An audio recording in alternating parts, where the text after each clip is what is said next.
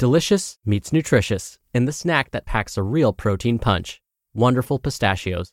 Each one ounce serving of wonderful pistachios has six grams of protein, giving you over 10% of your daily value and making wonderful pistachios one of the highest protein nuts. But perhaps more than that, I love all of the flavors they have. Their sea salt and vinegar ones are my favorite when I'm craving that flavor but want to keep it healthy. But that's just the tip of the iceberg.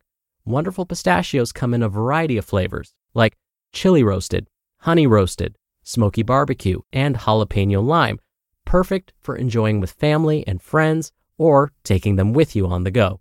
Whether you're a pistachio purist who loves cracking open every nut, or you prefer the convenience of no shells pistachios, Wonderful Pistachios has got you covered. Grab Wonderful Pistachios and elevate your snacking game today. So fill up with a healthy snack when hunger strikes. Visit wonderfulpistachios.com to learn more. That's wonderfulpistachios.com.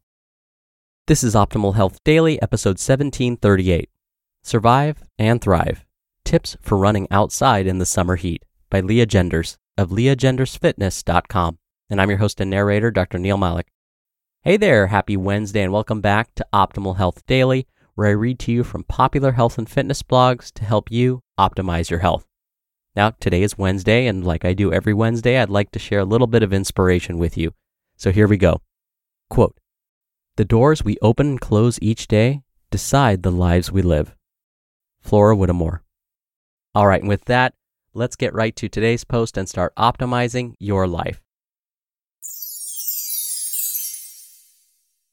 Survive and Thrive Tips for Running Outside in the Summer Heat by Lea Genders of leagendersfitness.com.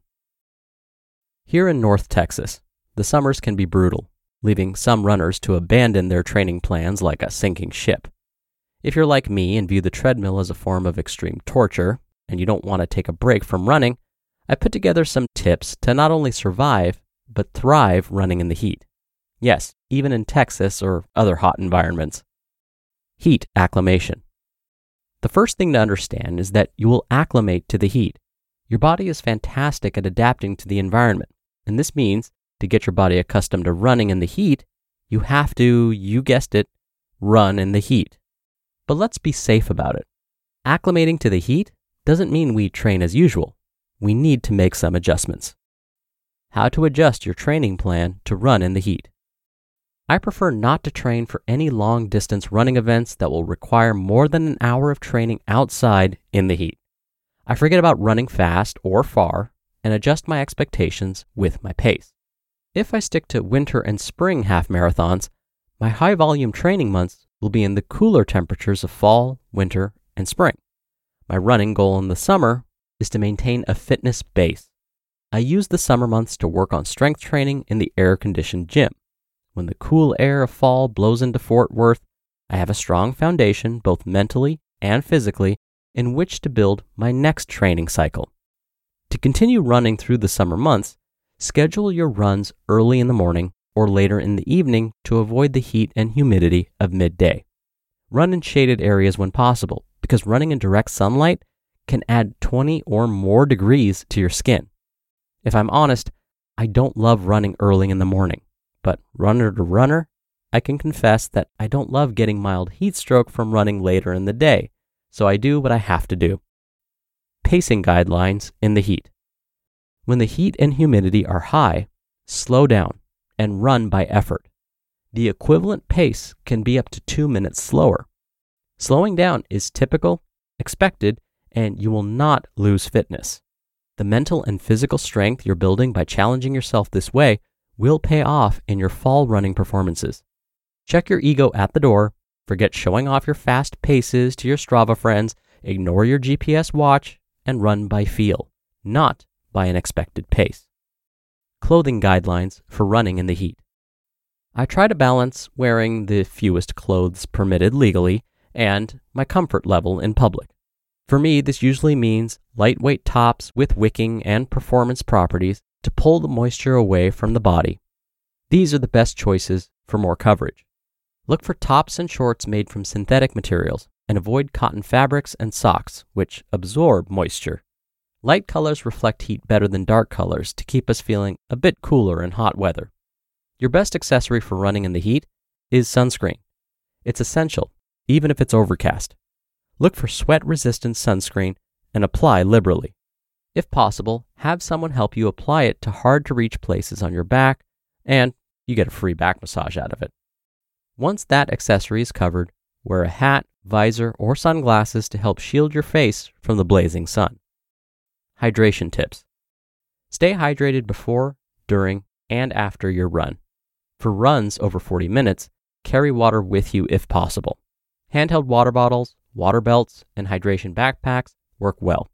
If it's impossible to bring water, leave water in a fixed location, like your front porch or at your car, and run loops past your water stop.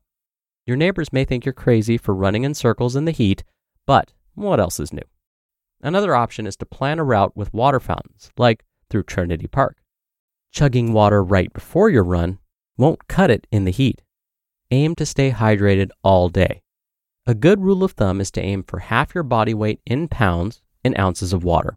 For example, if you weigh 150 pounds, then aim for 75 ounces of water each day. Of course, we are all individuals with different hydration needs, so test this theory and adjust your water intake up or down based on how it makes you feel. If this is a lot more water than you're currently drinking, start adjusting your intake upwards by adding a glass of water a day until you get closer to your goal. If you return from a run and your dog is frantically licking the salt off your legs, this is a good indication you may need to replace lost electrolytes. Sports drinks, coconut water, electrolyte tabs, or even a pinch of sea salt in your water should do the trick. Heat exhaustion, signs you're overheating. Be diligent about paying attention to the signs of heat exhaustion. No training is worth risking your health. Stop your run short, get home, or get in the shade and rehydrate if you experience these symptoms headache, dizziness, extreme fatigue, abdominal cramps, nausea, or rapid heartbeat beyond the standard increase from running. Heat exhaustion can turn into heat stroke, which is severe. If you notice you've stopped sweating, immediately stop, seek help, seek some shade, and hydrate. Summer running makes you mentally tough and ready to tackle the challenges of your next training cycle. Heat training in the summer brings fall and winter personal records. Adjust your pace and expectations. Do your best and stay safe. If you're braving the heat and running in Fort Worth this summer, I'll see you out there. Stay hydrated, friends.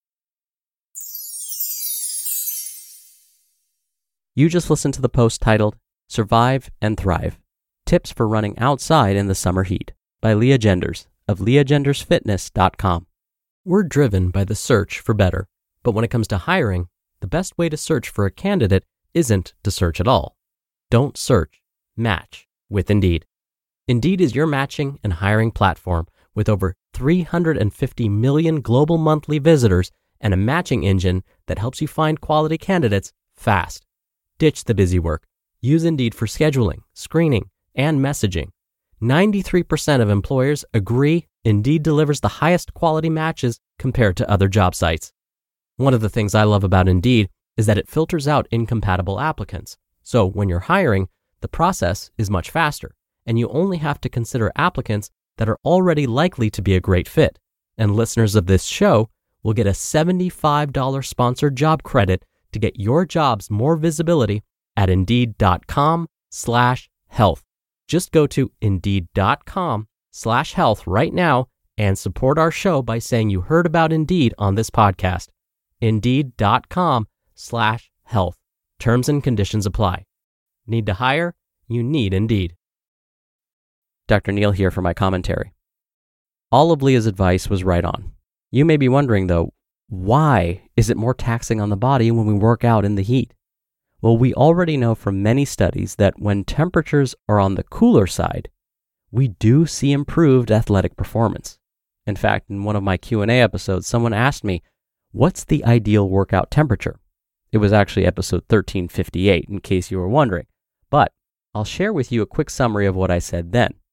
Researchers haven't determined the exact ideal temperature, but instead found that in general, the colder, the better. This is up to a point, of course. Working out in sub zero temperatures probably wouldn't be a great idea. But they found that when athletes worked out in warmer temperatures, their bodies used more stored sugar for energy. But when exercising in colder temperatures, their bodies didn't use as much of this stored fuel. The authors believed that somehow colder temperatures may trigger the body to slow down the rate at which it burns through its energy stores, meaning the more slowly we burn fuel, the longer and more intensely we'll be able to work out. All right, that'll do it for today's episode. Thank you so much for listening. Thank you for listening all the way through. Thank you for sharing this show with someone. That's one of the best ways to keep this show going.